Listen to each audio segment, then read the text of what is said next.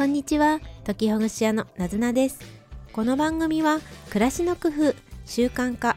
脳科学や体のことを主なトピックとしてお話ししています10分聞くとホッとする解きほぐされるそんな空間を目指してます皆さんが工夫していること感想をコメントや TwitterX でお待ちしてますはい、おはようございます。こんにちは。1月最後の日、1月31日の朝ですね。皆さんいかがお過ごしでしょうか？早速なんですが、今日のこの音声収録に近くに飼っている猫がいまして、なのでもしかするとニャーとかワーンっていう声が混じってしまうかもしれませんがご容赦ください。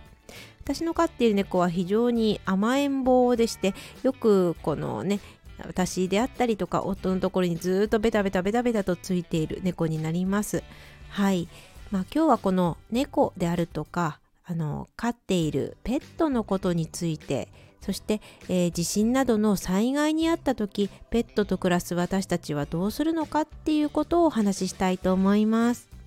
はい。今日はペットに関する防災の話なんですがここで言うペットっていうのが、まあ、一般的に多くのね多く飼われているペット動物ということを考えたいと思うのでちょっとレアな、ね、貴重なあ少ないような動物について私知らないことが多いです。例えば、ね、イグアナとかなんかねそういう感じの動物はあまり知らないことがあの生態について知らないことが多いのでなので、まあ、もし、ね、何か知ってる方がいたらむしろ教えてもらえればと思います、えー、ですので猫とか犬とかうんうさぎとかハムスターとかが多いんですかね。あとは熱帯魚とかそういう魚系でしょうか。はい。でこの自分の家が災害にあってしまってっていう時あるいは幸いまではいかないけれどなかなかあいつも通りの生活ができないような災害に遭ってしまったらっていうことなんですがあの、まあ、避難所のね運営によっても違うと思うんですけれど避難所のその室内に飼っている動物を連れ込むことはあまり大丈夫ではない OK ではない許されてないような避難所が多いと聞いています。ではどうするかというと、まその避難所によっても違うんですがその、えーと、建物の屋外の軒下のところにケージを置いてそしてあのいてもらうということが多いようです。例えば避難所が体育館であったら体育館の外の軒下屋根のあるところだけれど屋外のところにケージ檻に入れてそして置いておいてもらうという運営をすることが多いようです。そう考えると、まあ、最近のペットは屋外外ではなくって室内で暮らしていることが多いですよね。急に外の気候の中でずっといたらちょっとなかなかね慣れてないような動物も多いんではないかなというふうに想像しています。そうなると、まあ、最終的にはもう緊急的には避難所に連れていくということにペットを連れていくということになるんでしょうけれどできる限り自宅での避難在宅避難というものが必要じゃないかなっていうふうに思います。在宅避難をするために自分の家で、えー、必要なものを整えておくそしてできる限り外に逃げなくても済むような家の作りにしておくということが大事なようです。はい。ではどんな風にして逃げないで、えー、おくかっていうとまず家の作りが頑丈であることそして、えー、ね、頑丈でなかったらリフォームをするとかあ賃貸住宅であったら頑丈な家に引っ越すとかそういったことが検討されるかと思います。はいあとは、うん、そうですね。そのハザードマップを見ていただいて、水害、浸水してしまうような地域なのか、具体的にはあ住んでるところが1階であれば3メートル以上の、えーと、水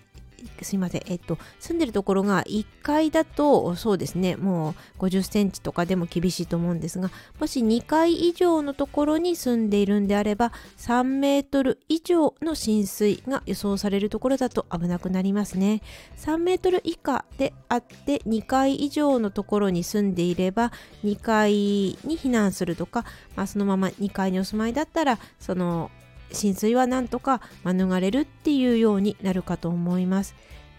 というわけでそういう大雨のね浸水の想定されるような深さっていうところもハザードマップで見ておく方がいいかと思います。見ておく方がいいかというかもうね見てくださいっていうお願いベースですねお願いしたいです。はい。そういうわけでまずはあ逃げなくても済むような準備をするということがペットを飼っている方には必要かなというふうに私は思いますそしてもう一つペットを飼っている方に大事なことは事前に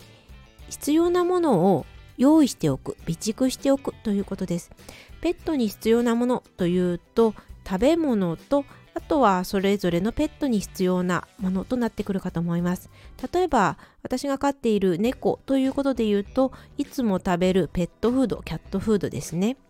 あとトイレに使う猫砂砂が必要になってきます。この2点が絶対に必要なものですね。人間であれば食べ物いろいろいろいろなものが食べられますしそれにあのね、もし災害にあったとしたら何か食料が配られるもらえる寄付してもらえるっていうこともあると思います。ですが犬や猫や他のペットというのは必ずしもいつも食べ慣れている食べ物が入手できるとは限らないですよね。そして、えー、もしその慣れている食べ慣れている食べ物以外のものがなかなか受け付けないっていうペットも多いかと思います。ですのでもう事前にいつもからよく食べるいつも食べているペットフードを少し多めに買っておく。プラス1プラス2みたいな感じで多めに買っておくっていうことが私は大事だなっていうふうに思います。それはね猫砂のように他に食べ物以外で必要なものも同じですよね。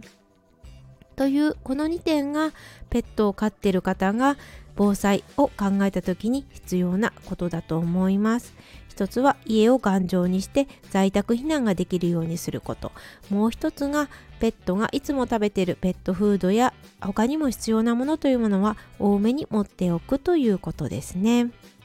でさらになんですが今挙げた以外のペットで電気が止まってしまうと困るようなペットっていうのはもう一つ対策が必要ですね。とこれがあの水槽で飼われている魚類などでしょうかここはあの電気が止まってしまうと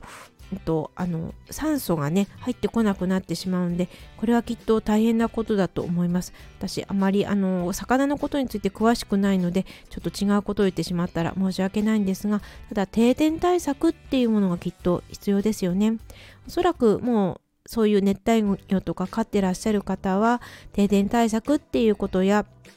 いろんなことを対策されてるとは思うんですけれど今一度そのね蓄電池とか充電器とかそういうものも含めて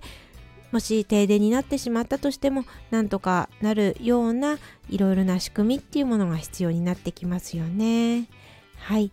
というわけで今日はペットを飼っていらっしゃる方の地震などの災害対策についてお話ししました。今日まで5回ほど災害対策防災のことについてお話ししました